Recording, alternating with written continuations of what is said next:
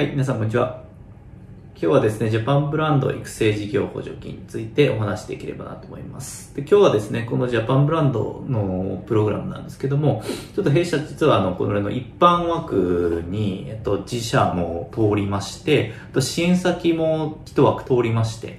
まあ、なんで、そういったところも踏まえて、どうやったら通ったのかっていうのと、この補助金のですね、ちょっと注意点などお話しできればなと思いますので、あの、もしこの申し込み検討されている方見ていただければなと思います。これちょっとコロナで特別枠ですね、補正予算で、あの、立ち上がった予算なんですけども、まあ、3分の2出るもので、えっ、と、上限が500万ですね。で、マックス750万使って500万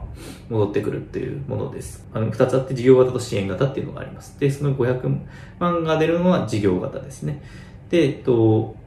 支援型がですね、あの、2000万まで出る。で、これも3分の2なんですけど、出るものです。で、事業型と支援型は何が違うかっていうと、まあ、事業型の場合は、まあ、一個社が、中小企業が全国展開とか海外展開を行うときに、例えばブランディングとか新サービスの開発とか、それを出す、まあ、展示会とかですね、出す時の販路開拓とかですね、そういった時に、あの、出すというものです。で、支援型っていうのは、まあ、その民間の中小企業とか地域の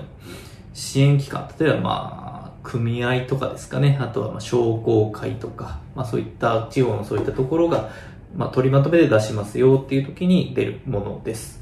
で、とは言ってもやっぱりこのコロナで展示会とかの販路開拓できないと思うんで、ほとんどがこう EC サイトをネットを使ったサービスになるかなと思います。まあ、商品開発して多分、あの、販路開拓は EC サイトがメインになるかなと思います。ただまあ結構調査とかもあると思うんですけど、その調査もオンライン、ズームとかで行われるんじゃないかなと思っています。で、弊社も実際ですね、どういうふうに書いたかっていうと、まあ、その時2月公募だったんで、コロナがまだそこまで本格的に流行していかない時だったんで、割と実際にこう現地に行ってですね、調査して、現地で、あの、試作品を販売してみたいなこと書いたんですけども、実際それがこう採択されたのが確か4月ぐらいだったんで、それの時っても完全にコロナがもうかなり世界中で蔓延していて、もう海外行けないよねみたいになったんで、もう変更を自由に聞かせてくれて、今ではもうほとんどの2つ取ったんですけど、それをももう基本的にズームででの調査と、とネットでの試験販売とか広報活動みたいな感じに書き直して出しました。なので、まあ、今回もほとんど出す人そういう風になるんじゃないかなと思うんですけども、まあ、多分通ったポイントとしてはおそらく、まあ、きちんともう事業計画書いたっていうのと、あとは地域ブランドみたいなのもあるので、いろんな会社さんが関わっているとかっていうの大事かもしれないですね。あと加点ポイントとして、あの地域団体消費を使われてるかとか、取り組みとしてなんかそういった認定を受けてるとかっていうのは非常に重要かなと思います。で、うちも通った2社とも地域団体消費を使っていたので、そこも加点ポイントになったのと、あといろんな事業者さんを巻き込んだっていうのがあるので、そこが加点ポイントかなと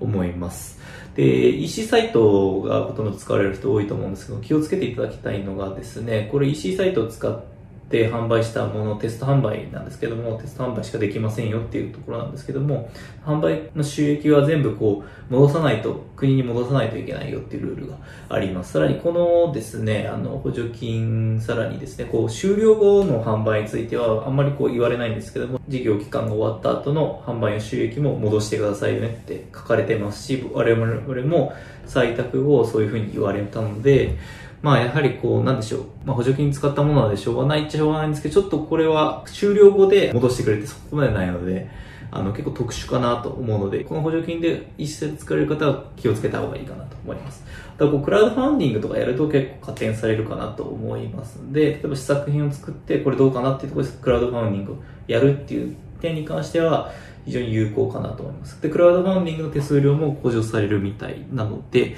そういったところを、あの、やってもいたらどうかなと思います。で、クラウドファンディングもですね、購入型のみに対象とのことです。まあ、投資型、寄付型とかあるんですけども、購入型でやってみるっていうところが加点のポイントですね。なんで、まあ、あの、新しい昇流というか、新昇流なんとかって書いてあって、このコロナのやつはなんか新しいこうサイトを作られていて、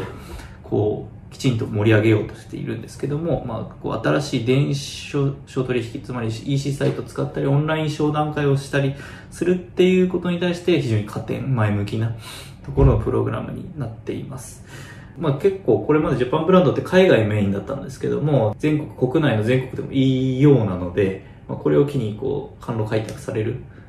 会社さんで、まあ、最低が200か。200なんで300万は絶対出さないといけないやつなんで、まあ、ある程度予算持ってないといけないんですけど、そういった該当する会社さんはですね、あの、ぜひ申し込んでみるといいかなと思いますし、ちょっと時間がですね、4月22日ぐらいなんで、ちょっと時間ないんですけども、まあ、ちょっと相談事がある方は問い合わせからご連絡いただければ、あの、通ったポイントといいますか、まあ、一緒に書いていけますし、ビジネスモデルも考えられると思うので、ぜひご連絡いただければなと思います。はい。この動画いいなと思った方は、いいねボタン、チャンネル登録よろしくお願いします。